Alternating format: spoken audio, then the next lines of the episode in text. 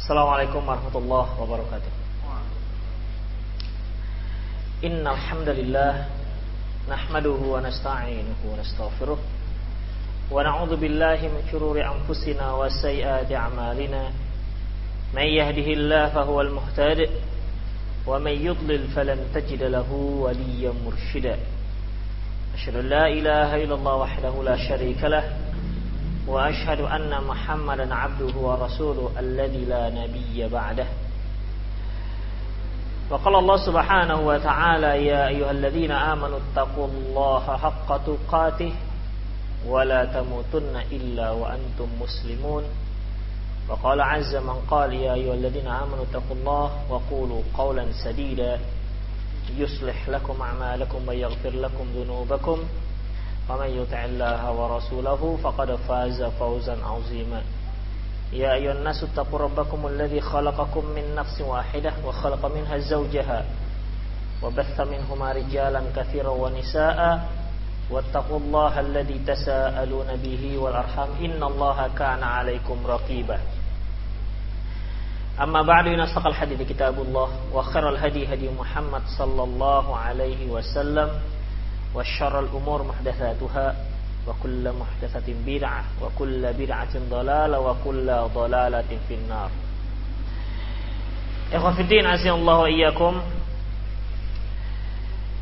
Pada malam hari ini kita akan melanjutkan bab selanjutnya yaitu bab ke-213 babun nahi an ittikhadil qubur aidan bab larangan menjadikan kuburan sebagai tempat perayaan.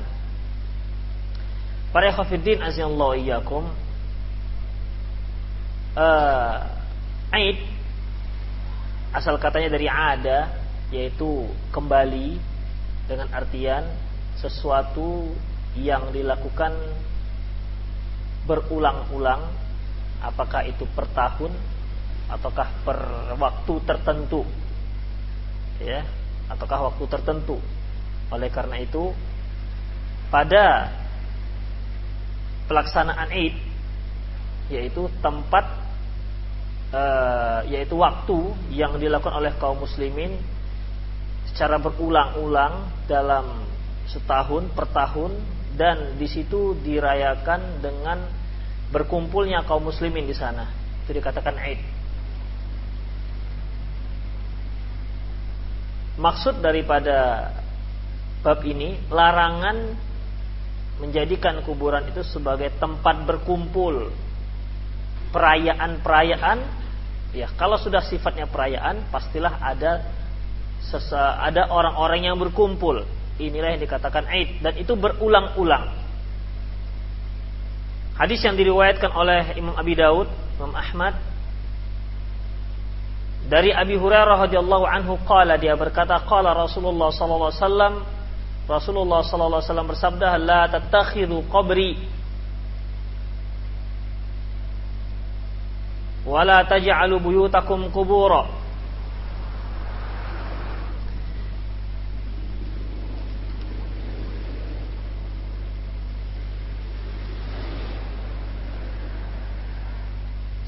ada yang kurang hadisnya ini. La tatakhidu qabri, janganlah engkau jadikan kuburanku ini tanggung kalimatnya. Allahu alam bisawab, mungkin yang di sini ada lafaz yang tidak tersebutkan. La tatakhidu qabri aidan.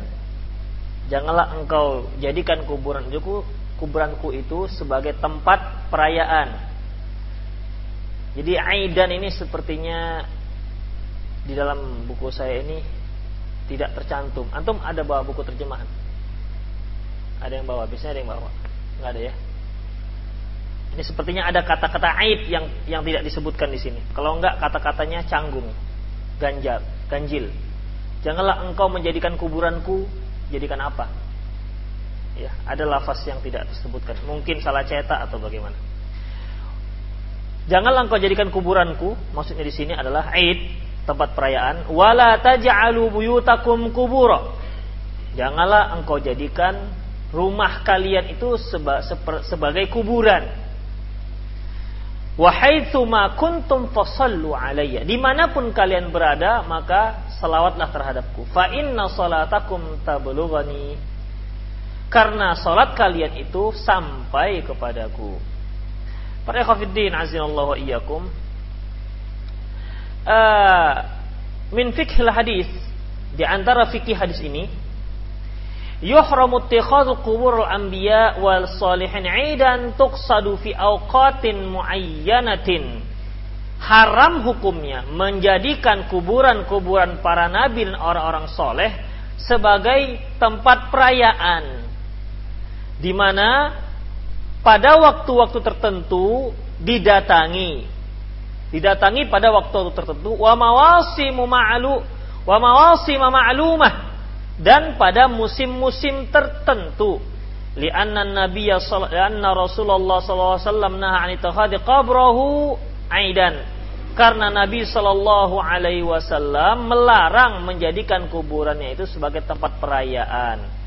Fakabru ghairihi aula bin nahyi. Berarti kuburan selain Nabi itu lebih utama lagi dilarang. Kuburan Nabi saja tidak boleh dijadikan tempat perayaan, apalagi kuburan selain Nabi. Jadi kalau ada sebuah kuburan dijadikan waktu-waktu tertentu orang-orang berkumpul di sana apakah istilahnya hauli, haul atau hauliyah uh, ulang tahun dan seterusnya orang-orang berkumpul di kuburan tersebut dengan melakukan acara-acara tertentu maka ini hukumnya haram Rasulullah saja mengharamkan tempatnya dijadikan seperti ini apalagi orang-orang selain Rasulullah Sallallahu Alaihi Wasallam yang nggak jelas entah soleh apa enggak Demikian para ikhwafidin azallahu iyyakum. Dan ini hukumnya haram, bukan makruh. Kalau antum pernah mendengar adanya uh, waktu berkumpul di bulan Muharram nanti nih di apa? Di Besilam, ya bulan Muharram setahu saya. Hah? Bulan 4 ya? Kok tahu antum? Mantan. Iya. Bulan 4 di sana banyak kaum muslimin berkumpul. Tanggal berapa itu, Pak? Masih ingat tanggalnya? Nggak tahu ya. Bang Saleh kayak ingat tang tanggalnya. Nah, iya, itu tidak hanya dari Indonesia, dari orang-orang lokal, dari mancanegara berdatangan ke sana. Tidak hanya rakyat jelata, para pejabat pun datang ke sana pada waktu tersebut. Ya, jadi pada waktu itu lebih raya lebih ramai dibandingkan Medan Fair. Demikian para ikhwatiddin azallahu iyyakum. Ini diharamkan. Mengapa demikian para ikhwatiddin azallahu iyyakum? Rasulullah sallallahu alaihi wasallam mengharamkan hal itu dilakukan di kuburan beliau sendiri padahal beliau adalah rasul yang terakhir, rasul yang terbaik penghulu semua anak Adam. Beliau tidak membolehkannya karena ini dapat membuka jalur kesyirikan. Rasulullah tidak ingin dijadikan sebagai tandingan ataupun sekutu Allah Subhanahu wa taala. Jadi para ikhwatiddin, Rasulullah apabila Rasulullah mengharamkan hal itu di kuburannya, apalagi di kuburan orang lain. Allah alam bisawab mengapa itu terjadi sekarang ini dan tidak hanya di di Besilam, di kuburan-kuburan yang lainnya. Mungkin juga terjadi hal ini dilakukan oleh kaum muslimin pada kuburan Mbah Priok atau kuburan-kuburan Sunan Wali Songo, ya Sunan Sunan Wali Songo, atau juga banyak kan orang-orang dianggap soleh di Indonesia ini yang kuburannya dikeramat-keramatkan. Kalau di Aceh kuburan Malikus Saleh, uh, kuburan Malikus Saleh yang kuburannya ada di Pasai. Demikian para ikhwatiddin azallahu iyyakum. Diharamkan. Allahu alam mengapa ada? Padahal hadisnya jelas la tattakhidhu qabri aidan. Jangan kalian jadikan kuburanku sebagai tempat perayaan. Itulah dia. Ya kalau orang menjadikan kuburan tempat perayaan berarti orang itu menganggap bahwasanya kuburan ini lebih istimewa dibandingkan kuburan yang lainnya. Kalau seandainya mereka meyakini sama saja kuburannya, kenapa nggak kuburan omak saya dijadikan tempat perayaan? Mak saya kuburannya di di Katamso sana. Kenapa nggak kuburan mak saya? Karena dianggap kuburan mak saya biasa-biasa saja. Mengapa malah yang di Besilam? Mengapa malah yang di Malikus Saleh? Sultan Malikus Saleh? Kenapa di Sunan Sunan Wali Songo? Karena apa? Dianggap punya keutamaan tersendiri. Dan ini bid'ah para ikhwatiddin. Mana dalilnya dia lebih utama dibandingkan yang lainnya? Kalau seandainya mereka dikatakan lebih utama, tentunya kuburan Rasulullah lebih utama untuk disikapi demikian, dirayakan demikian. Tapi Rasulullah melarangnya. Subhanallah ya, kita lihat bagaimana Rasulullah menyebutkan yang disebutkan itulah kuburan beliau, bukan kuburan orang lain. Tidak disebutkan, jangan kalian jadikan kuburan Nabi Fulan, jadikan tempat aid. Jangan tidak, tapi yang disebutkan adalah kuburan beliau. Fikihnya bahwasanya, ya, fikihnya beliau tahu bahwasanya beliau adalah penghulu sekalian Nabi, penghulu sekalian anak Adam, anak anak sayyidu waladi Adam. Aku adalah pemimpin anak Adam. Bila fakhar dan aku tidak berbangga dengan menyebutkan kuburanku Jangan kalian lakukan hal itu di kuburanku. Tandanya di kuburan yang lain pun tidak dibolehkan. Demikian juga nabi-nabi dan rasul-rasul yang dianggap ada kuburannya. Apalagi yang keroco-keroco bawaan sekarang. Demikian para ikhwafidin azallahu iyyakum. Sunan Kalijaga yang menjaga tongkat yang gak sholat-sholat. Itu jadikan coba jagain tongkat saja sampai berlumut nggak sholat coba dia berwudu nggak akan berlumut itu Demikian para ikhwafidin azallahu Kita nggak tahu apakah itu dongeng, apa legenda atau sinetron, kita nggak tahu yang jelas. Apa yang ada ceritanya yang ber, dinukil dari kaum muslimin kaum muslimin yang lain itu seperti itu. Kalau memang demikian ceritanya berarti dia nggak sholat. Masa sih orang mau tobat suruh nggak sholat duluan? Kalau tobat pertama suruh syahadat, kemudian apa lagi? Sholat. Itu dakwahnya Mu'ad bin Jabal. Faltakun awwala ma tad'u ilai syahadu la ilaha illallah. Pertama sekali dakwah adalah ajak mereka untuk bersaksi tiada ilah yang berhak disembah selain Allah. Fa inhum ata'u kadzalik fa'alim anna Allah qad farada 'alaihim khams salawat.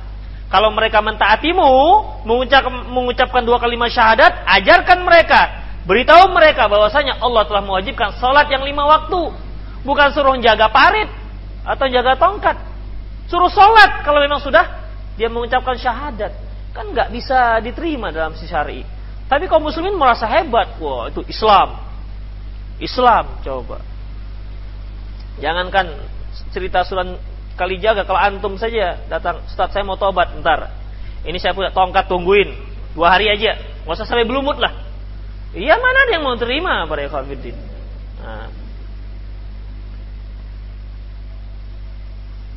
Jadi demikian, ya. Kemudian yang kedua, walidzalika kariha ba'dus salaf radhiyallahu anhum tajrid du'a inda qabri Rasulullah sallallahu alaihi wasallam. At-tahari ad-du'a inda qabri Rasulullah. Oleh karena itu sebagian salaf para sahabat terdahulu radhiyallahu anhum membenci berdoa di dekat kuburan Rasulullah SAW. Membenci, makruh, kariha, membenci artinya benci dengan adanya usaha supaya berdoa di dekat kuburan Rasulullah Sallallahu Alaihi Wasallam.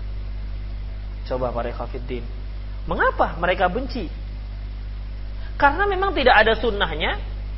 Kalau kita berziarah ke kubur Rasulullah, lantas berdoa di sana untuk kita. Karena tidak ada sunnahnya. Kalau doa-doa tertentu, ya atau tempat-tempat mustajab tertentu itu berkaitan dengan dalil. Ketika di Arafah, ketika seorang sedang ketika di Multazam misalnya atau di, di Raudhah di antara mimbar Rasulullah dan dan uh, dan kuburan beliau. Jadi ada tempat-tempat tersendiri di mana apabila seorang bermanjatkan doanya kepada Allah Subhanahu wa taala maka doanya terkabul Tempat tersebut tidak bisa kita rekayasa sendiri. Tempat tersebut hanya dapat kita ketahui melalui dalil-dalil ataupun informasi dari Rasulullah Sallallahu Alaihi Wasallam. Apabila tidak ada dalilnya, apabila uh, berdoa kepada berdoa di dekat kubur Rasulullah SAW itu tidak ada dalilnya, Maka jika ada seorang muslim ingin sekali berdoa di dekat kuburan Rasulullah SAW, maka hal itu jatuh pada bid'ah. Mengapa? Beramal tanpa dalil. Kalau berdoa di dekat kubur Rasulullah SAW dibenci oleh sebagian sahabat, bagaimana dengan yang lainnya? Demikian para ikhwatiddin azallahu iyyakum. Wa yuhramu ittikhadu siraj iqa wa yuhramu indaha dan diharamkan juga memasang lampu. Lampu di di kuburan. Lentera. Kalau kita sekarang jangankan kuburan. Uri saja berlampu sekarang sampai tujuh hari. Uri. Uri itu kan benda lebih. Benda lebih yang nggak bisa diapa-apakan digoreng kamu nggak enak itu ya tapi mengapa dipasang lampu dan dipasang lampu pakai minyak tanah lagi. Minyak tanah lebih mahal dibandingkan bensin sekarang. Tujuh hari. Empat hari ya? Oh, ya Allah, empat puluh hari. Saya heran, kenapa selalu empat puluh hari ini cari bilangan bilangan keramat ini. Sampai kurus pun empat puluh hari dia. Nah, mengapa empat puluh hari selalu seperti itu? Selalu dijadikan bilangan-bilangan tertentu. Demikian para ekofidin. Ya. Dikasih dikasih lampu. Kita nggak tahu. Dibilang apa dalilnya? Nggak adanya dalilnya. Dibilang apa manfaatnya? Yang melakukan juga nggak tahu apa manfaatnya. Itulah kaum muslimin banyak melaksanakan hanya perintah orang tua tanpa bertanya mengapa. Hmm. tanpa bertanya mengapa. Intinya kalau dia tidak melakukan hal itu khawatir kualat. Nanti anaknya juling atau atau anaknya macam-macam lah, ya. Uh, demikian para ekofidin, maka tidak dibolehkan. Diharamkan memasang lampu di kuburan. Para ekofidin, ma maksud daripada memasang lampu ini itu kaitannya dengan kuburan. Adapun memasang lampu untuk perkuburan, ya, itu nggak ada masalah memasang lampu kalau di jalan halat ada lampu khusus. Dikarenakan apa? Banyak orang pacaran di kuburan. Karena apa? Gelap. Kalau sekarang kan kuburan orang itu kan ada apa ada temboknya. Ya kan? Orang pacaran kan tinggal gelar tikar saja di atasnya itu. Sudah ada dinding kiri dinding kanan. Itu dijadikan tempat maksiat. Makanya dibuat lampu. Kalau ini nggak ada masalah. Tidak ada masalah kalau atau agar tidak dijadikan ma tempat maling bersembunyi misalnya nggak ada masalah. Tapi kalau dikaitkan dengan kuburannya, nanti kalau nggak dihidupkan kubu lampu kuburannya bagaimana dan begini, kemudian nanti bagaimana dan begini terhadap penghuni kuburannya, itu berarti sejatuh pada kebidahan. Kemudian, lianna dzalika tushabbihu bil tashabbaha bil majus fi fi ibadatihim wa adatihim wa ayadihim karena hal itu menyerupai orang majusi baik dalam ibadah mereka dalam adat adat-adat budaya mereka dan juga pada hari-hari besar mereka. Wallahu a'lam. Demikian para ikhwatiddin azallahu iyyakum. Kemudian dalam hadis ini juga disebutkan la taj'alu buyutakum qubura. Di sini tidak disebutkan fikihnya kita singgung sedikit tentang masalah ini para ikhwafidin. Jangan kalian jadikan uh, rumah kalian sebagai kuburan. Apa maksudnya? Jangan kalian jadikan rumah kalian sebagai kuburan.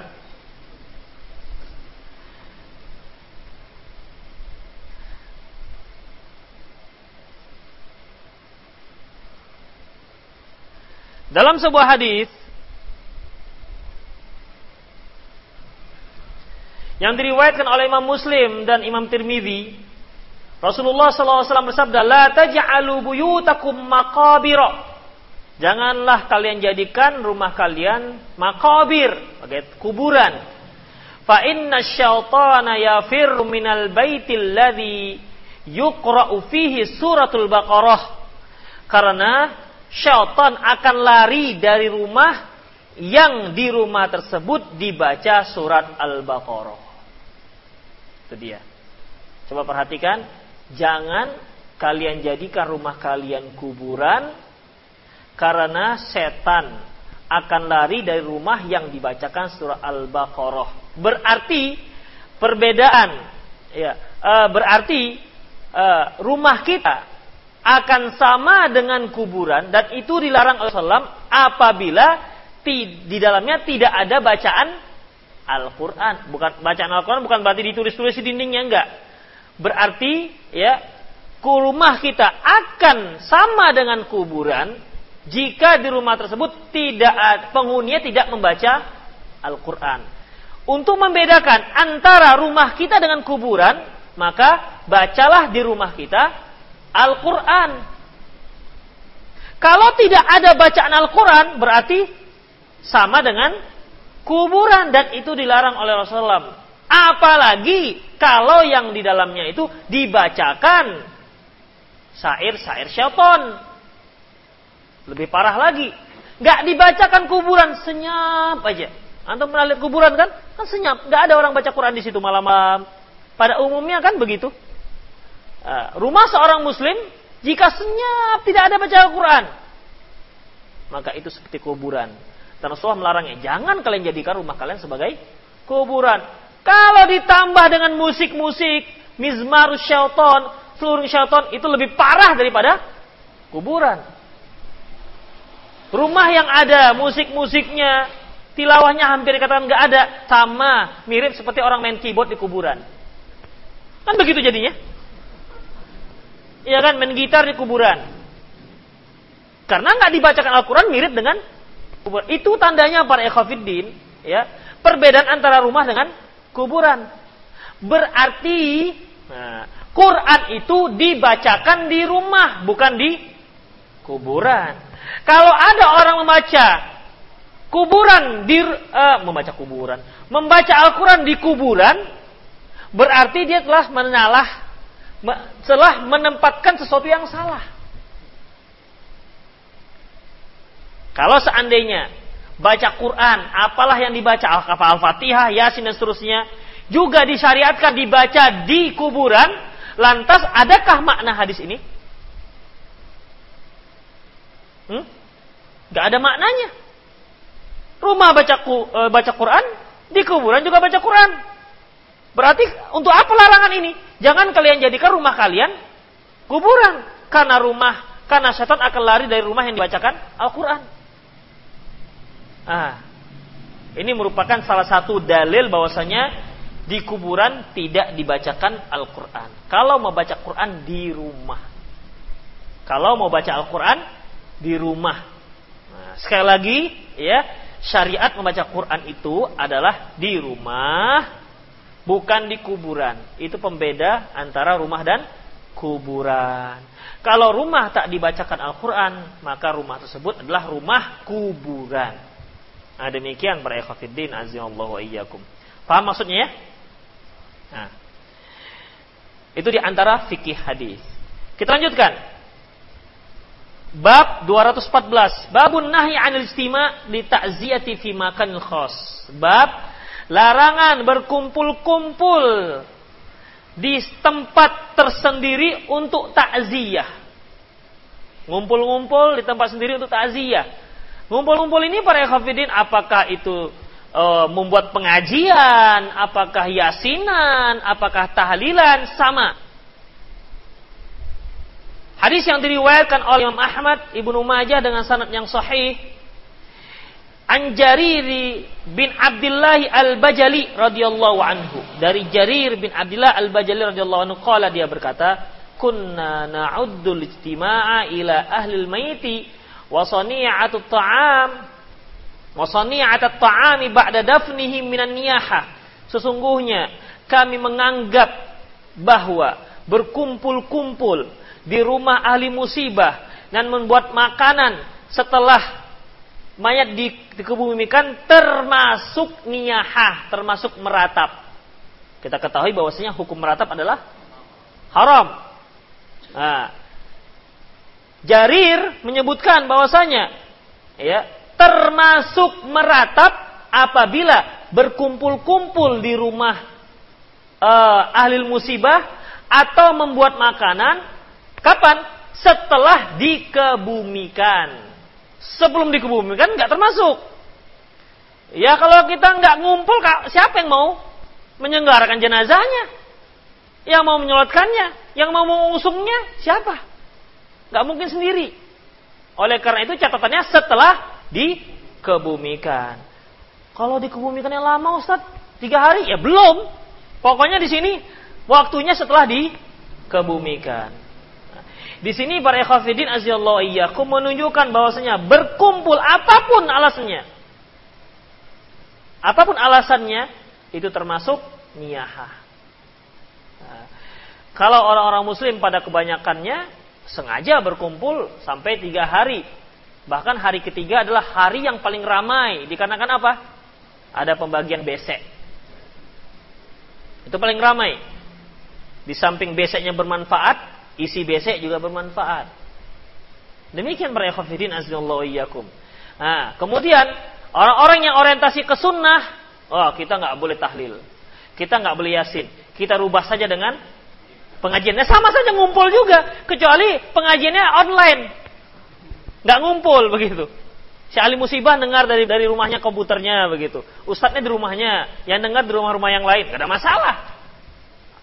Ya, atau melalui HP conference, boleh. Tapi ngumpul, sudah termasuk itu.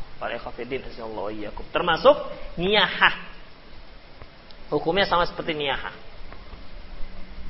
Min fikhil bab. Di antara fikih yang dapat disimpulkan dari bab ini. Pertama, an-nahyu anil istima' li ta'ziyati fi makanin khas kedar wal makbarah wal nawadi wa adam ittikhadi ahli al-mayt ta'am li diyafatil mu'zin muizzin. Larangan berkumpul untuk bertakziah di, di tempat tertentu seperti rumah atau kuburan atau tempat-tempat perkumpulan, aula aula aula. Dan uh, dan larangan larangan tidak menjadikan jangan sampai uh, ahli musibah membuat makanan untuk menjamu orang-orang yang mau bertakziah. Orang-orang yang bertakziah. Saya mendengar salah seorang ustadz. Dia katanya mazhab Imam Syafi'i. Dalilnya bagaimana?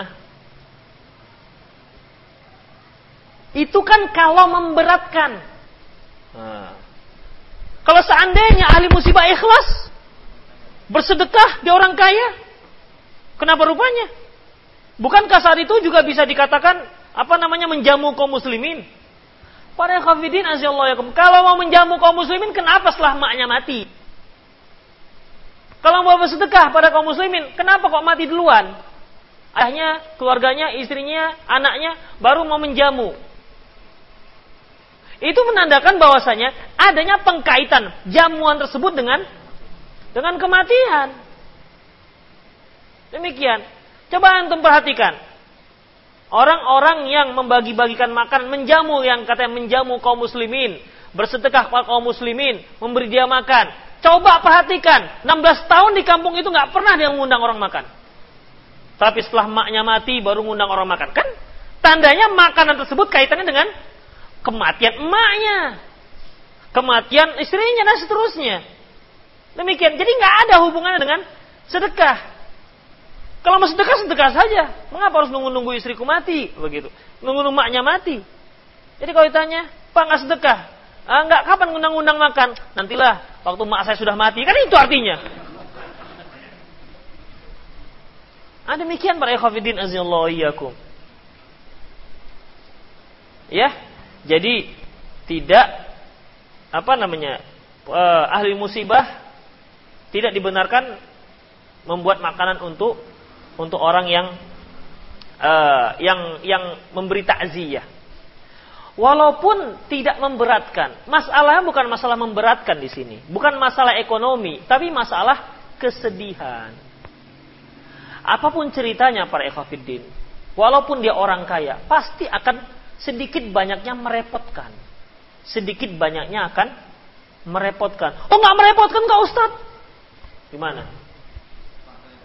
Hah? Tetangga kok yang masak. Dana makanan makanan dari STM. Cuman lokasi makannya di rumah saya. Gimana?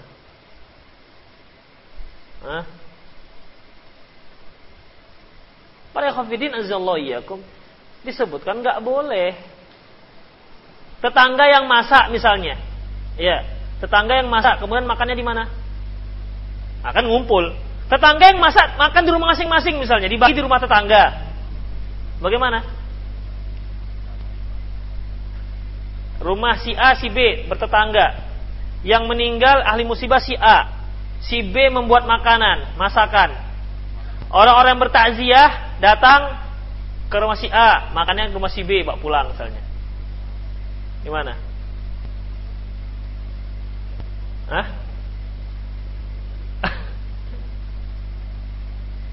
Ada kena masalah lain. Memang tidak si A yang disulitkan. Si B-nya. Si B-nya itu disadip si B, nggak disuruh-suruh. Tapi kaitannya para ekofidin, si B, kenapa si B menjamu orang tunggu tetangga sebelahnya mati?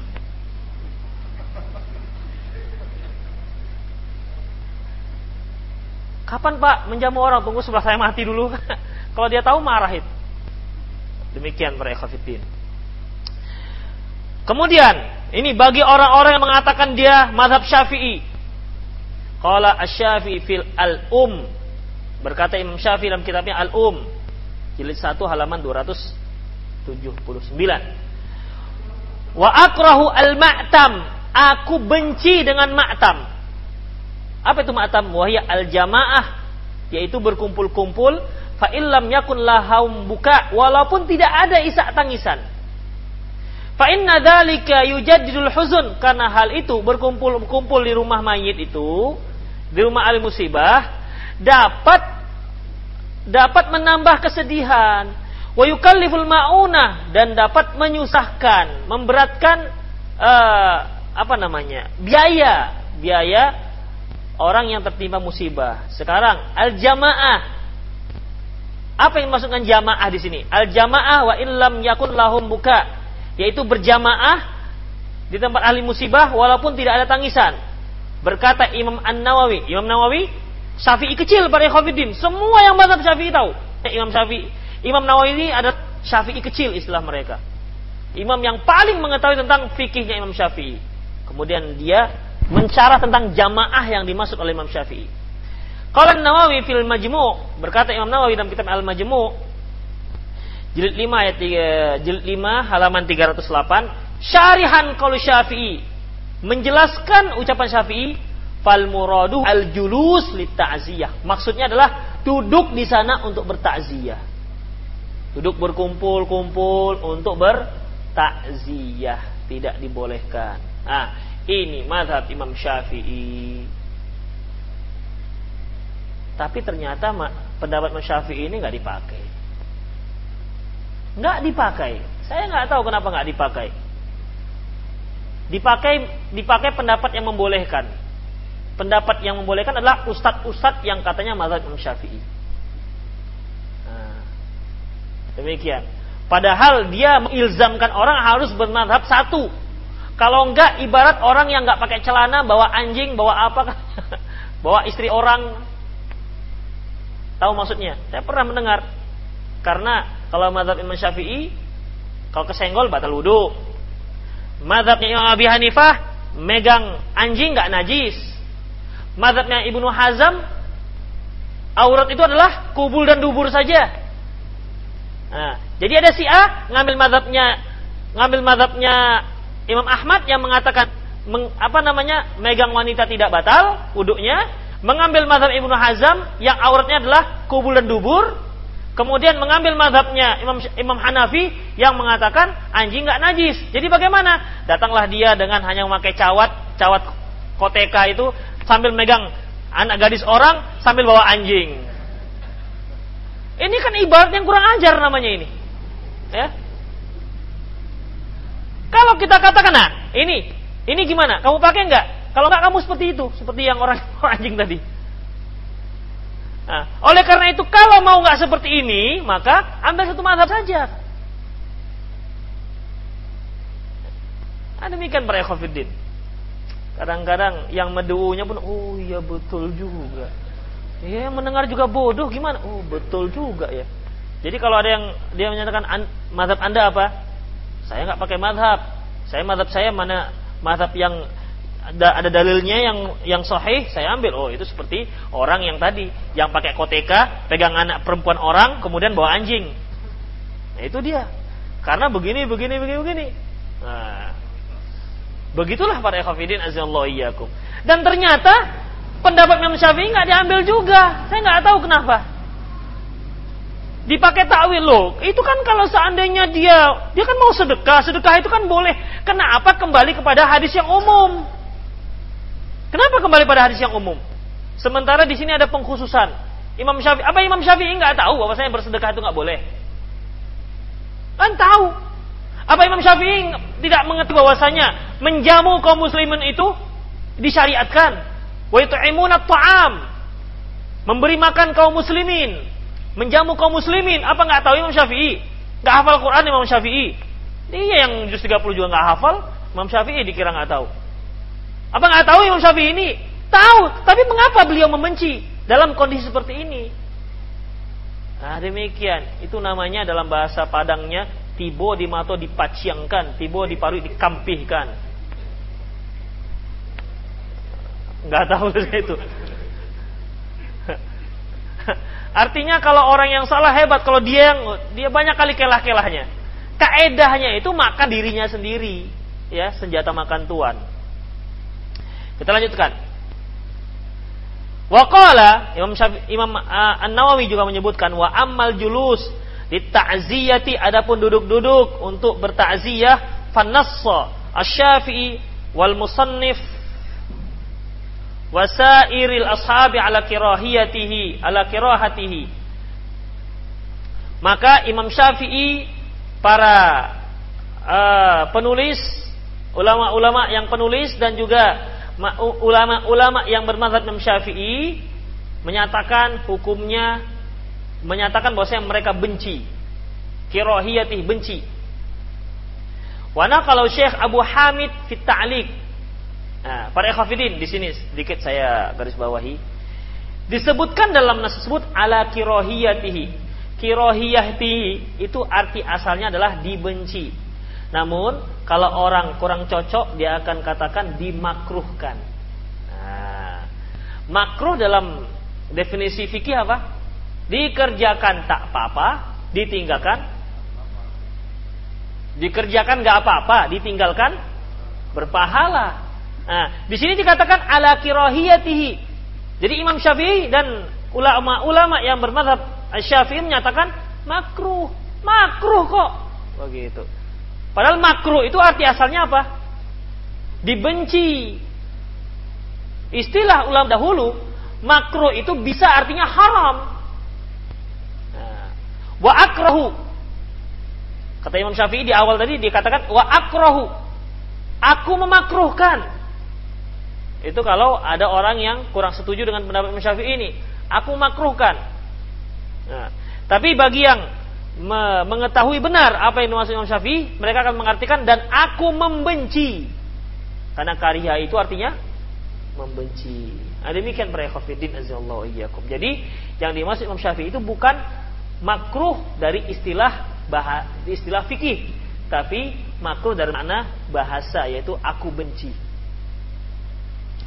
Wana kalau Syekh Abu Hamid fit ta'liq wa akharin an nasi asy-Syafi'i dan Syekh Abu Hamid, Abu Hamid ini juga termasuk salah seorang ulama Syafi'i dalam kitabnya Ta'liq dan ulama-ulama yang lainnya meriwayatkan dari nas nas ucapan Imam Syafi'i. Faqalu mereka katakan yakni bil julusilaha ay yajtami ahlul mayyit fi baiti fayaqsaduhu fayaqsiduhum fayaqsuduhum man arada at-ta'ziyah yaitu duduk ya duduk duduk di sini adalah ahli mayit sengaja berkumpul di rumahnya dengan maksud agar orang-orang yang mau bertakziah mengunjungi mereka. Faqalu, qalu mereka mengatakan, bal bagi ayang sarifu fi hawaijihim. Yang selayaknya bagi mereka, bagi ahli musibah, mereka tidak lakukan hal itu. Jadi bagaimana? Mereka pergi untuk melaksanakan aktivitas mereka sehari-hari. Tidak menunggu orang datang untuk bertakziah. Tidak demikian. Jadi mereka tinggalkan hal itu. Biarkan orang yang mau takziah tahu saya itu nggak usah dipikirkan. Jadi mereka melakukan aktivitasnya sehari-hari. Kemudian faman sadafahum azahum. Barang siapa yang menjumpai menjumpai mereka ketemu di pasar, di jalan, di pajak, maka yang bertemu itu baru memberikan ucapan takziah. Itu dia. Jadi setelah uh, anaknya meninggal misalnya, ya sudah setelah dikebumikan ya dia aktivitas seperti biasa. Jangan larut-larut dalam berlarut dalam kesedihan. Dia yang jual roti ya jual roti. Ketemu kita di jalan pas mau beli roti, eh apa? Anaknya meninggal ya pak? Sabar pak. Dan kita berikan ucapan takziah. Itu yang dikatakan takziah. Nah demikian. Ya. Kemudian lamanya itu lama takziah itu tidak tiga hari. Tapi selama orang yang tertimpa musibah itu masih terlihat sedih maka dia tetap disunahkan untuk ditakziahkan. Artinya dikuatkan dia agar tetap sabar Wala farqa baina rijali wan nisa fi kirahati laha. Tidak ada bedanya hukum antara wanita dan laki-laki dibencinya duduk untuk takziah tersebut. Qala Ibnu Humam fi Syarhil Hidayah berkata Ibnu Humam dalam Syarah Hidayah an ittikhadid diyafati min at-ta'ami min ahli bait wa huwa bid'atun qabihatun. Dia menanggapi tentang menjamu orang-orang untuk makan ahli musibah menjamu orang-orang yang bertakziah untuk makan, dia mengatakan ini adalah bid'ah qobihah, bid'ah yang tercela. Kultu, aku katakan, asaba rahimahullah, benar apa yang dikatakan oleh rahimahullah. Li'annaha tumitu sunnah al-qadiyah ayasna'a kriba al-mayit wa jiranuhu li ahli al-mayit ta'aman uh, yushbi'uhum. Karena hal itu dapat mematikan sunnah di mana sunnahnya adalah kaum kerabat si mayit ataupun jirannya lah yang membuatkan makanan untuk si mayit uh, agar mereka kenyang. Li hadis Abdullah bin Ja'far radhiyallahu anhu berdasarkan hadis Abdullah bin Ja'far radhiyallahu anhu qala dia berkata, "Lamma ja'a na'yu Ja'far hina qutila ketika datang e, berita terbunuhnya Ja'far, qala Nabi sallam, Nabi sallam bersabda, "Isna'u li ali Ja'far ta'aman." Buatkan untuk keluarga Ja'far itu makanan. Buatkan makanan, masakkan makanan untuk keluarga Ja'far. Qad atahum ma yushghiluhum. Sungguh sudah datang sesuatu yang membuat mereka sedih. Hadis diriwayatkan oleh Imam Abi Dawud dan Tirmidzi, Ibnu Majah dengan sanad yang hasan. Demikian para ikhwatiddin azallahu iyyakum. Jadi kerabat dan tetangganya lah yang mengantarkan makanan tersebut, bukan dia yang menjamu kerabat-kerabatnya.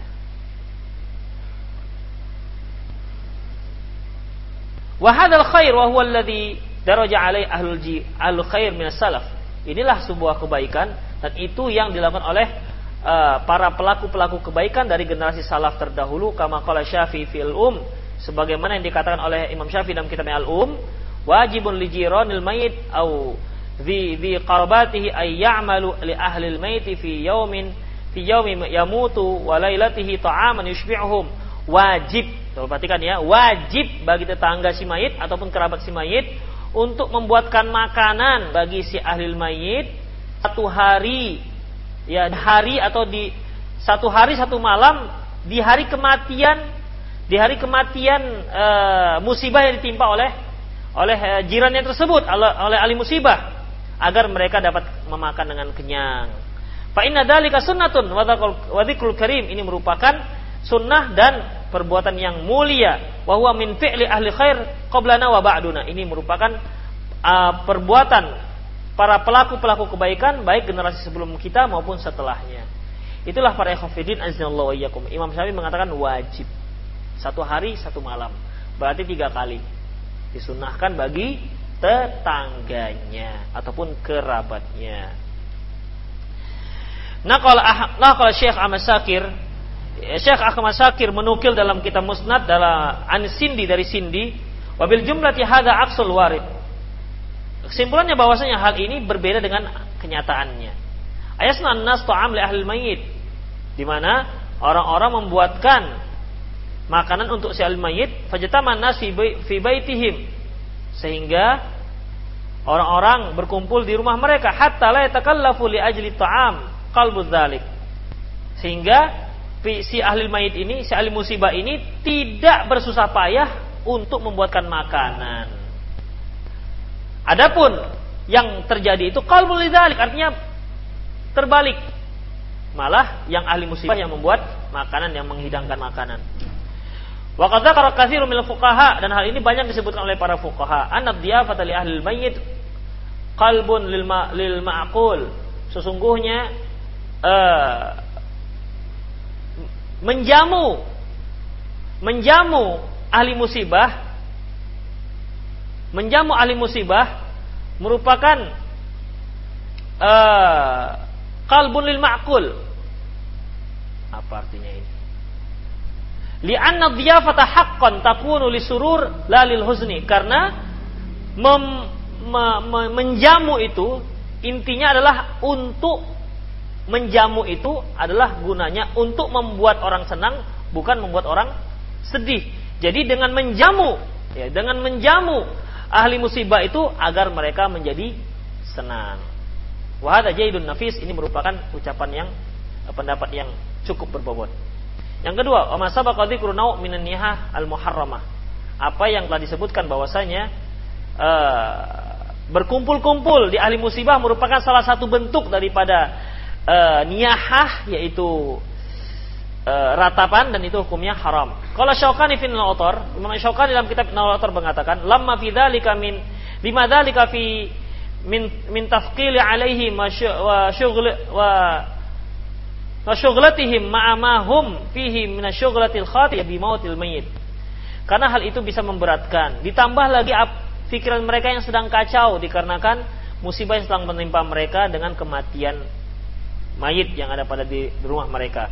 Wa fi minal mukhalafatil sunnah. Ditambah lagi hal itu yakni menjam uh, si mayit ahli musibah menjamu menjamu tamunya itu bertentangan dengan sunnah li'annahu ma'murun bi'an bi'ayasna'u li ahli mayyit ta'aman karena sunnah menyuruh agar orang-orang lah yang membuatkan makanan untuk ahli musibah fa khalafu dzalika wa kallafuhum sana'ata ta'am ghairihim tapi mas, tapi malah mereka menyelisih hal ini akhirnya mereka menyusahkan ahli musibah dengan membuat makanan untuk selain mereka untuk tangga mereka ataupun untuk untuk untuk orang-orang yang datang bertakziah kepada mereka. Demikian para ikhwafidin.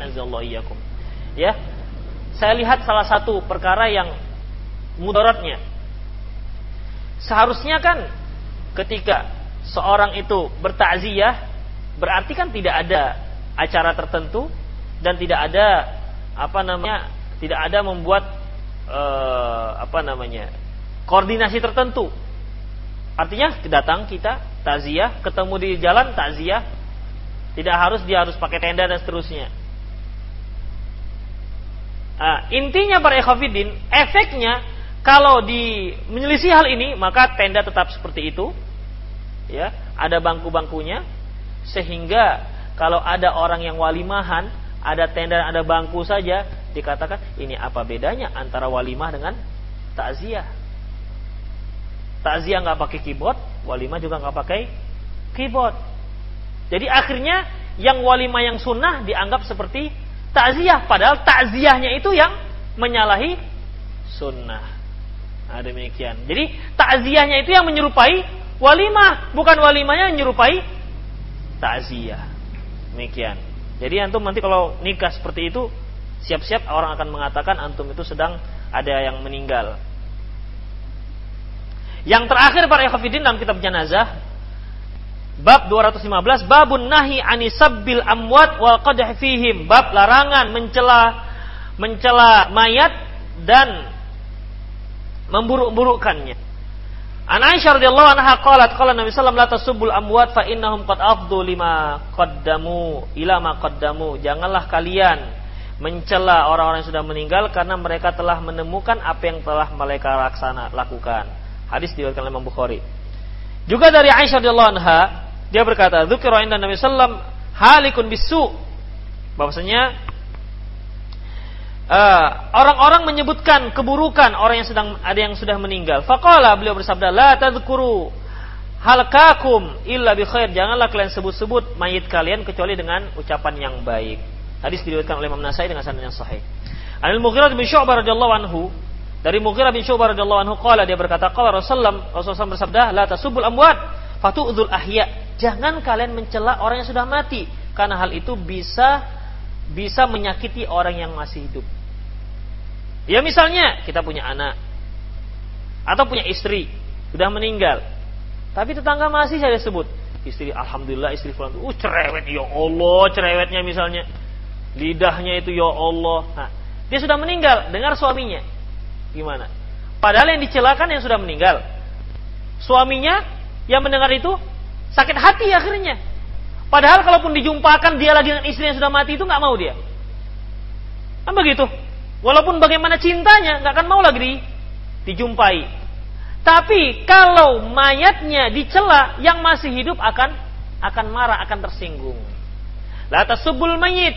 Jangan kalian mencela orang yang sudah meninggal. Fatu'udul ahya akan akan menyakiti orang yang masih hidup. Ya tentunya keluarganya, keluarga terdekatnya atau orang-orang terdekat atau temannya atau rekannya. Hadis diriwayatkan oleh Imam Tirmidzi Ahmad dengan sanad yang sahih. Min fikih hadis, tahrimu sabil amwat, haram hukumnya mencela orang-orang yang sudah meninggal.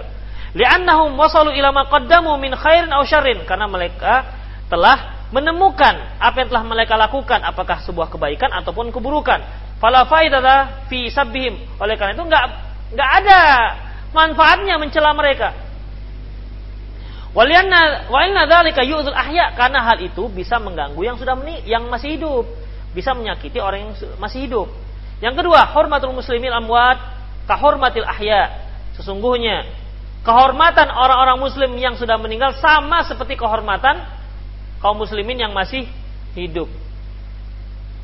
Kemudian yang ketiga ya juzu dzikrul amwat bima fihim in kana li maslahatin syar'iyyah la tahaqqa ila bidzalik. Boleh menyebutkan keburukan-keburukan orang yang sudah meninggal jika memang ada maslahat syar'i di mana tidak mungkin masalah tersebut kita capai kecuali dengan menyebutkan keburukannya.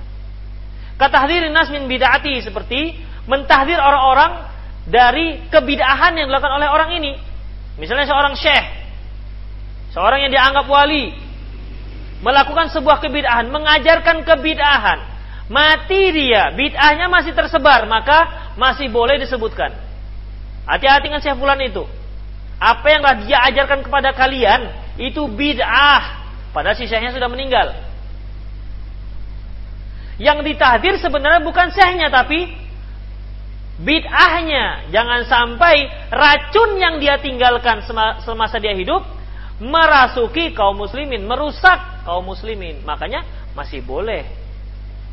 Tapi kalau seandainya dia membunuh misalnya, dia berzina, minum khamar, berjudi, itu kan kezaliman dirinya sendiri.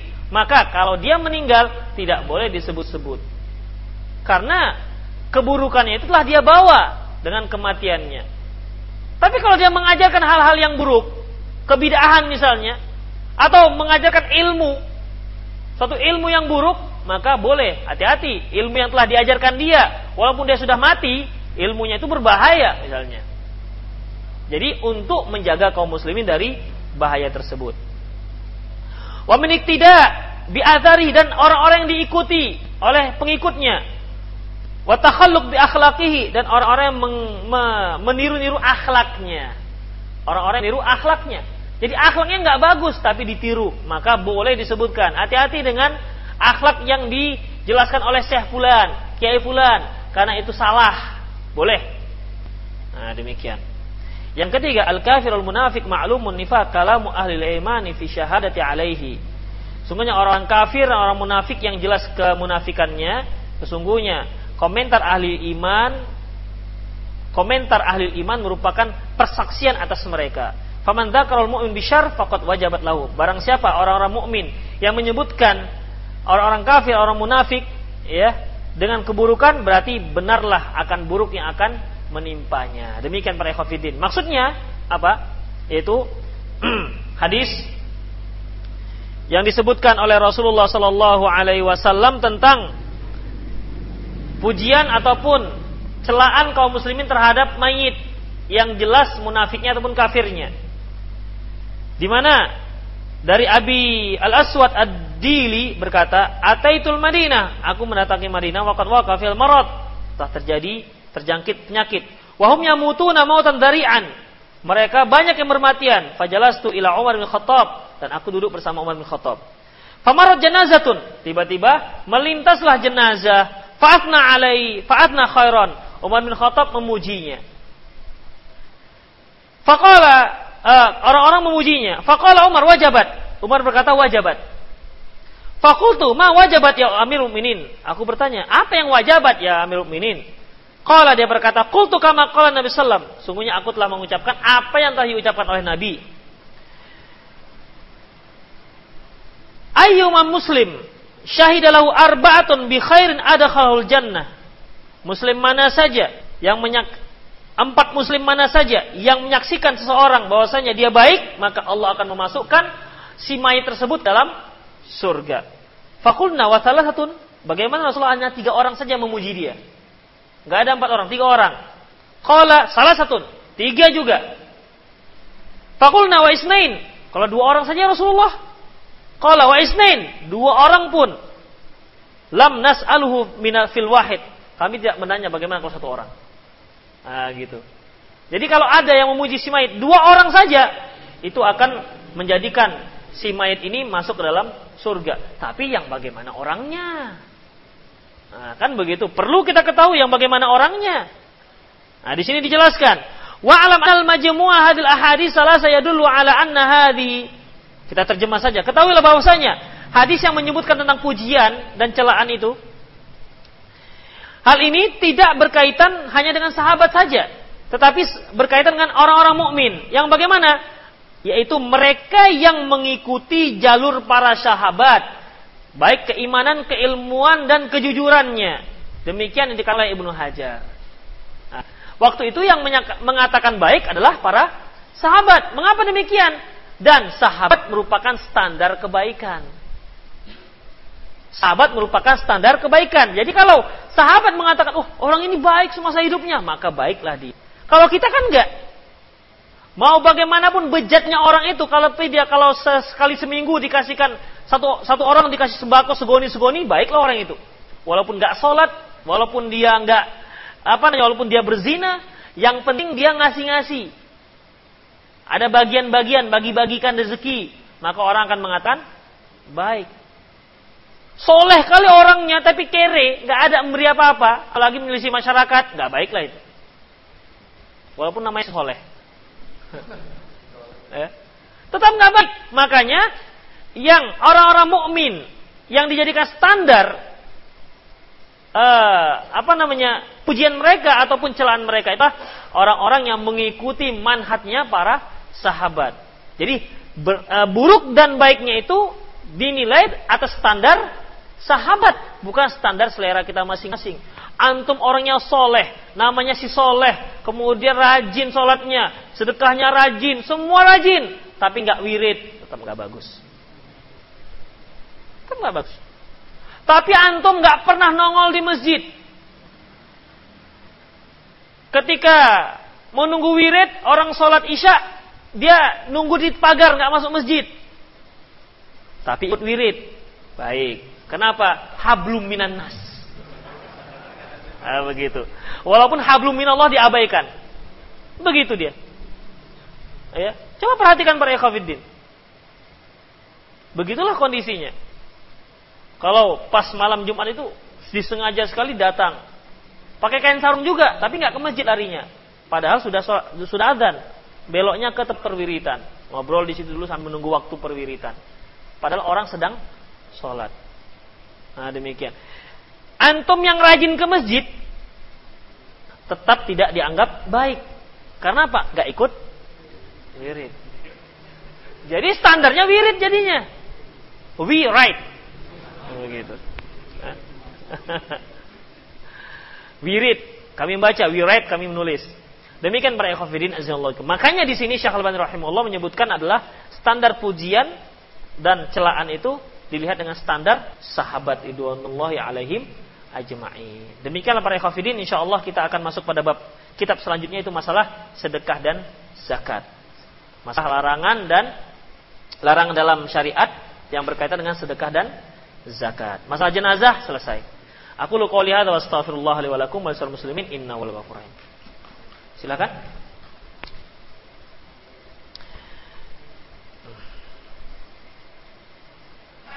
Bagaimana dengan ketentuan safar bagi muslimah dengan tujuan untuk menuntut ilmu? Safar bagi kaum muslimah ya sama dengan safar bagi kaum laki-laki, tidak ada perbedaannya. Mengenai jaraknya itu tidak ada perbedaannya, baik untuk menuntut ilmu maupun untuk berkunjung ataupun untuk shopping. Sama. Di mana Rasulullah SAW menyebutkan tidak halal bagi seorang wanita yang bersafar tiga hari tiga malam tanpa mahramnya. Tanpa mahramnya. Nah demikian. Jadi kalau seorang yang wanita misalnya, dia berada di Medan, dia ingin nyantri misalnya di Jogja atau di Bogor atau di manalah yang dari tempat dia dengan tempat nyantrinya itu jarak safar. Dia pergi sendirian. Tujuannya untuk menuntut ilmu. Apakah dibolehkan? Tidak dibolehkan. Tidak dibolehkan. Bukankah menuntut ilmu itu wajib? Iya, menuntut ilmu itu wajib. Disyariatkan. Namun dalam syariat melaksanakan, mencapai sesuatu yang baik haruslah dicapai dengan cara yang baik. Kalau anti mau mendapatkan ilmu dari Allah, karena ilmu itu kan anugerah dari Allah. Berapa banyak orang yang mencari ilmu tapi nggak dapat dapat juga. Masuk kanan keluar kiri. Itu masih mendingan, ada lewatnya. Ini masuk kanan keluar kanan nggak sempat masuk. Ngaji rajin, tapi begitu begitu juga. Nah, itu bagaimana? Ya. Itu tandanya ilmu itu Allah yang memberikan. Taufik dari Allah Subhanahu wa taala. Ada yang baru baru mengaji dua tiga kali terasa terasa dia Berharga sekali ilmu itu. Sehingga dia catat, dia hafal. Ada yang sudah bertahun-tahun, bukan bertahun-tahun lagi, saking lama bertuhan-tuhan udah. Saking berkaratnya. Sampai bosan pun dia dengar nama-nama tauhid, asik tauhid tauhid aja. Aku salapi juga, tapi tauhid tauhid dari dulu, misalnya begitu. Sampai bosan dia nengok ustadznya. Nah, begitu. Tapi kan nggak fakih-fakih juga. Itu tandanya taufik dari Allah Subhanahu wa taala. Oleh karena itu Allah Subhanahu wa taala menyebutkan Fattakullah wa yu'allimukumullah. Bertakwalah kamu kepada Allah, Allah akan mengajarkan kamu. Nah, demikian. Jadi ilmu itu akan didapati dengan cara bertakwa kepada Allah Subhanahu wa taala. Dengan melanggar hukum Allah, melanggar larangan Allah tidak akan mungkin mendapatkan ilmu dari Allah. Fattakullah yu'allimukumullah. Jadi anti si penanya kalau seandainya mau mendapatkan ilmu dari Allah Subhanahu wa taala tidak dengan cara mendurhakai Allah. Demikian para ikhwatiddin. Adakah syubhat-syubhat yang digunakan orang untuk melakukan zikir berjamaah? Karena pada saat ini ada yang melakukan zikir berjamaah menyambut satu Muharram. Iya. Kalau antum mau melihat syubhatnya, itu Arifin Ilham banyak menyebutkan dalil-dalil bersama dengan foto-fotonya dia foto dengan Komisi Fatwa MUI si Ali Yakub foto dengan siapa Habib Rizik. Nah di situ disebutkan uh, dalil-dalil yang mereka anggap itu sebagai sebagai zikir berjamaah. Sebagai dalil zikir berjamaah. Padahal bukan itu yang dimaksud dalam hadis. Di antaranya uh, lebih kurang begini isi hadisnya ketika Rasulullah SAW masuk ke dalam masjid beliau melihat ada dua kelompok. Kelompok orang yang sedang berzikir dan sekelompok lagi sedang belajar. Kemudian Rasulullah bergabung dengan orang yang sedang belajar dan salah mengatakan bu'istu mu'alliman aku diutus untuk pengajar. Jadi dia bergabung dengan orang yang orang yang belajar. Nah, jadi berga, apa namanya ada kelompok yang sedang berzikir Itu dikatakan zikir jama'i. Padahal di situ tidak ada disebutkan zikir jama'i. Zikir jama'i yang dimaksud yang tidak dibolehkan adalah zikir yang dikomandoi. Tapi kalau masing-masing zikir masing-masing di sana di sana dia baca Quran, yang di sana dia sedang zikir apa namanya zikir apa pagi sore, misalnya zikir zikir zikir setelah sholatnya dan seterusnya. Memang sama-sama berzikir, tapi bukan dikatakan zikir jama'i. Nah demikian. Jadi yang sekelompok yang sedang zikir itu bukan mereka dikomandoi, mereka sama-sama berzikir. Mungkin ada yang baca Quran, mungkin yang sedang uh, sedang sedang apa namanya? sedang yang yang apa zikir-zikir yang disunahkan. Demikian para Itu satu dalilnya. Dan dalil yang melarangnya jelas yaitu dari Abdullah bin Mas'ud di mana di mana Abdullah bin Mas'ud ketika melihat adanya zikir-zikir jamaah ini disebutkan ma asra halakatikum ya umat Muhammad. Sungguh cepat sekali celakanya kalian ya umat Muhammad. Sungguhnya uh, washabu washabu mutawafirun. Sungguhnya sahabat-sahabat Rasulullah itu masih banyak. Wa anya wa thiyabum lam tubla. Sementara baju-baju beliau juga belum usang. Wa aniyatuhum lam tuksar. Bejana-bejana beliau juga belum enggak belum berpecahan Innakum ala millatin ahda min millatin Muhammad au mufatihuna abwabad dhalalah. Kalian ini sedang membuka uh, kalian ini berada di atas agamanya yang lebih baik dibandingkan agamanya Muhammad atau sekalian sedang membuka pintu kesesatan. Mereka menjawab, "Ya Abu Abdurrahman, wahai Abu Abdurrahman, ma aradna ilal khair." Niat kami kan baik. Niat kami baik. Ya maksudnya supaya nggak kacau gitu. Masa di sana yang bismillah di sini Subhanallah di sana Allah Akbar kan kacau. Tapi coba sama-sama. Allah Akbar, Allah Akbar, Allah Akbar. Alhamdulillah, Alhamdulillah, Alhamdulillah. Kan kan enak dia serentak seperti kur itu. Kan tertib, serentak. Jadi niat kami itu bagus supaya nggak kacau. Ini wow wow wow, wow. kan. Coba kalau masing-masing zikir sendiri kan wow begitu, nggak nggak tentu ini macam suara lebah begitu. Ya. Tapi karena demikian yang dilihat oleh Abdullah bin Mas'ud pada zaman sahabat, dan Rasulullah juga nggak pernah mengajarkan yang mereka buat, makanya kata Rasul, kata Ibnu Mas'ud, kalian itu lebih baik karena dianggap lebih baik dengan cara bersama-sama seperti itu. Kalian itu menganggap lebih baik daripada agamanya Muhammad atau kalian sedang berada sedang membuat pintu kesesatan. Nah, pilih saja di antara dua. Karena yang begini-begini tidak ada pernah dilakukan oleh Rasulullah dan para sahabatnya. Karena dilihat juga nggak ada satu sahabat pun yang duduk bersama mereka. Nah demikian. Apalagi dikaitkan dengan satu Muharram. Ya, satu Muharram ini banyak sekali nih acara-acara budaya Indonesia yang yang berkaitan dengan bid'ah, khurafat, kesyirikan dan lain-lainnya. Satu Muharram ini. Belum lagi kaitan dengan bubur. Bubur satu Muharram. Macam-macam.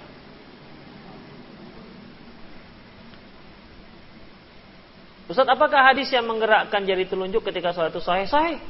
Ya, sahih. Antum lihat saja di sifat sholat Syalbani dalam dalam buku di di di bab terakhir tentang mengisyaratkan telunjuk dalam hadis yang sahih di mana Rasul menyebutkan sesungguhnya uh, gerakan telunjuk itu lebih dahsyat pada setan ketimbang pukulan besi lebih dahsyat dan caranya ya caranya itu dengan menggerakkan menghadapkan ke kiblat. Dan kata Syekh Alban rahimahullah, gerakannya itu dikit saja dengan tetap mengarah kiblat. Dari mana dasarnya ini? Kenapa enggak kuat-kuat kan? Pukulan kan? Pukulan besi. Jadi semakin kuat kan semakin mantap kan setan. Putok, putok begitu. Kan begitu kan semakin mantap. Kapok setan, kapok setan. Nah, demikian yaitu pemikiran kita dari mana pendalil Syalbani? Mengapa ya digerakkan? Digerakkan itu nggak kuat, tapi ya basit artinya uh, dikit saja tetap menjaga mengarah kiblat. Beliau menyebutkan bahwasanya hadis ini hanya diriwayatkan oleh Wa'il bin Hujur.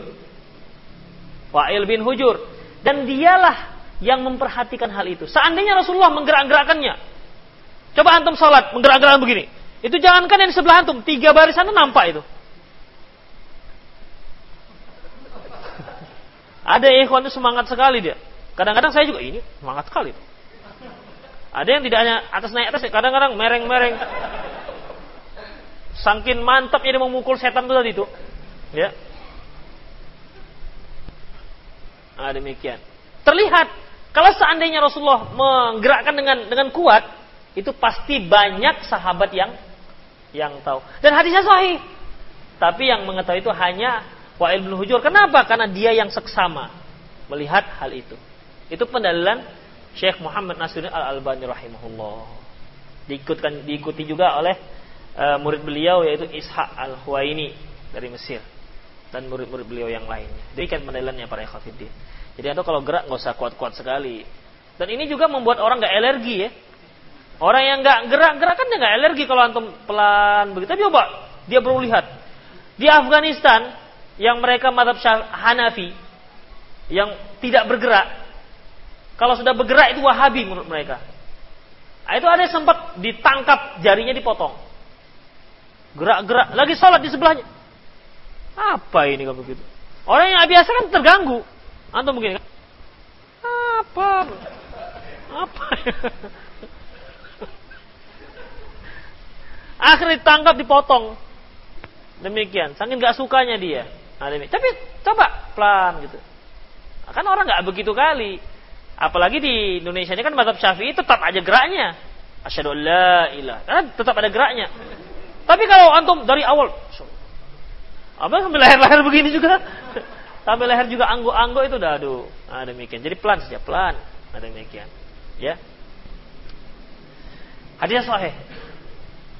Adapun hadis yang diriwayatkan oleh Muslim di mana beliau memberi isyarat tanpa menyebutkan gerak-gerak hadisnya tidak bertentangan dengan hadis yang menggerakkan. Karena menggerakkan dengan memberi isyarat tidak bertentangan. Jadi bagaimana? Digabungkan kedua hadis ini memberi isyarat sambil digerakkan.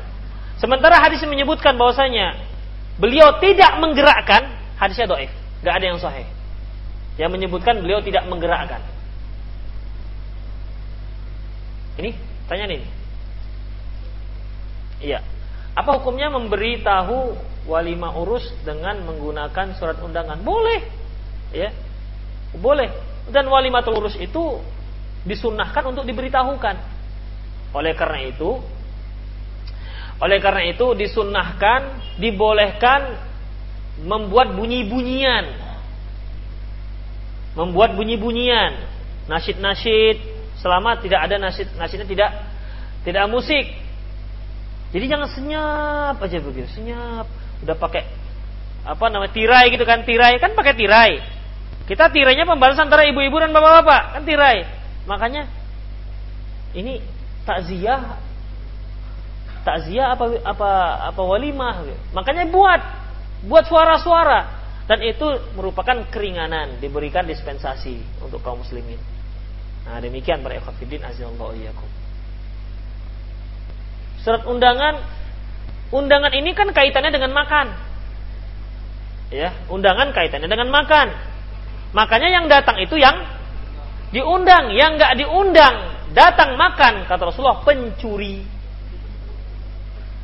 Enggak diundang kok datang, pencuri kata Rasulullah. Ah, demikian juga kita yang datang yang diundang membawa teman yang nggak diundang juga tidak dibolehkan haram hukumnya. Oleh karena itu, ketika Rasulullah SAW diundang, kemudian beliau membawa sahabat yang tidak diundang, beliau minta izin. Ini saya bawa kawan, tapi dia nggak diundang. Kalau dibolehkan, dia makan ikut makan. Kalau nggak, biar suruh saya suruh dia pergi. Begitu kata Rasulullah. Ya, begitu kata Rasulullah. Jadi antum begitu juga. Kalau bawa kawan, gimana akhi? Kalau antum nggak berkenan, saya suruh pergi aja dia. Atau nunggu di situ saya makan. Saya nunggu dia makan, nunggu saya makan. Itu izin. Tapi yang namanya yang membuat walimah boleh dibilang sangat jarang. Gak, gak kan tega dia mengatakan, oh ini nggak diundang sana. Jarang itu. Nah demikian para ikhwafidin. Ya. Dan undangan itu bisa lisan, bisa tulisan. Tapi kalau sudah undangan tulisan khusus itu jadi wajib. Tapi kalau misalnya begini, minggu depan ada undangan walimah, nah itu nggak wajib, nggak wajib perain, tapi jadi kifai dia. Kalau misalnya, Gus datang hari Minggu, itu jadi ain, Demikian juga dengan surat undangan, itu jadi ain dia, personnya wajib untuk datang. Demikian. Nah, ini sebagai apa namanya sekali mumpung ingat antum diundang untuk walimah minggu depan di uh, ikhwan kita kasiran datang. Iya, dia menikahkan anaknya yang sulung. Insya Allah uh, hari Ahad besok di Pasar Empat. Antum kenal kan kasiran? Nah, Iya dekat rumah saya. Antum dapat rumah saya terus saja. Gimana jika diundang tetangga untuk tahlil satu tahun adiknya meninggal, nggak usah datang. Saya kira tadi satu tahun adiknya ulang tahun, rupanya adik yang meninggal. Uh, tapi menurut budayanya nggak ada satu tahun. Yang ada itu hari ke seribu. Seribu satu tahun ada? Enggak kan? Enggak lah Pak. Satu tahun saja 365 hari. Enggak ada yang 365 hari ganjil ya, 365 hari. Ini mungkin dia mengkiaskan dengan ulang tahun. Satu tahun adiknya meninggal. Yang ada itu yang ber, yang banyak dilakukan orang, tiga hari, tujuh hari, empat puluh hari, hari ke seratus, ke seribu yang terakhir. Hah? Ada tiga ribu nggak ada kan? Terakhir seribu. Yang seratus itu biasa potong kambing, yang seribu potong lembu kalau dia mampu. Kalau di Jawa. Ya memang demikian. Nah, itu dia. Tapi kalau setahu saya kos satu tahun nggak ada.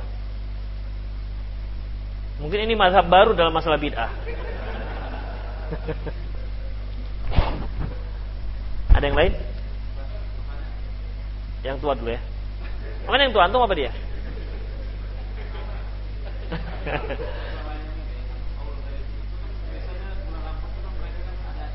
Ya.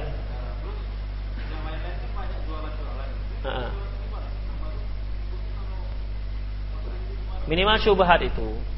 Minimal syubhat. Antum menyediakan es untuk orang-orang yang haus. Memperkuat dia untuk melakukan bid'ah. Begitu. Mana makanya saya katakan minimal syubhat. Oh saya nggak jual es, jual celana saja. Itu kan supaya dia ganti celana di situ nanti kan. Basah celananya di situ karena kena air sucinya itu. Jadi tahun. Atau nanti dia akan apa namanya beli celana antum di di sana, dia pulang. Ini celana ini bapak beli di pas haul. Kan sama seperti orang naik haji. Iya kan? Beli peci buatan Cina, masuk ke Mekah, ini dari Mekah. Orang pun, oh ini peci dari Mekah ini, padahal orang Cina buat. Nah, begitu. Ya, silakan.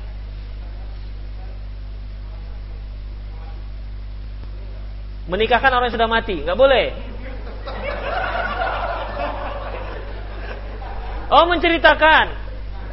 Nah. Menceritakan orang kafir yang sudah mati.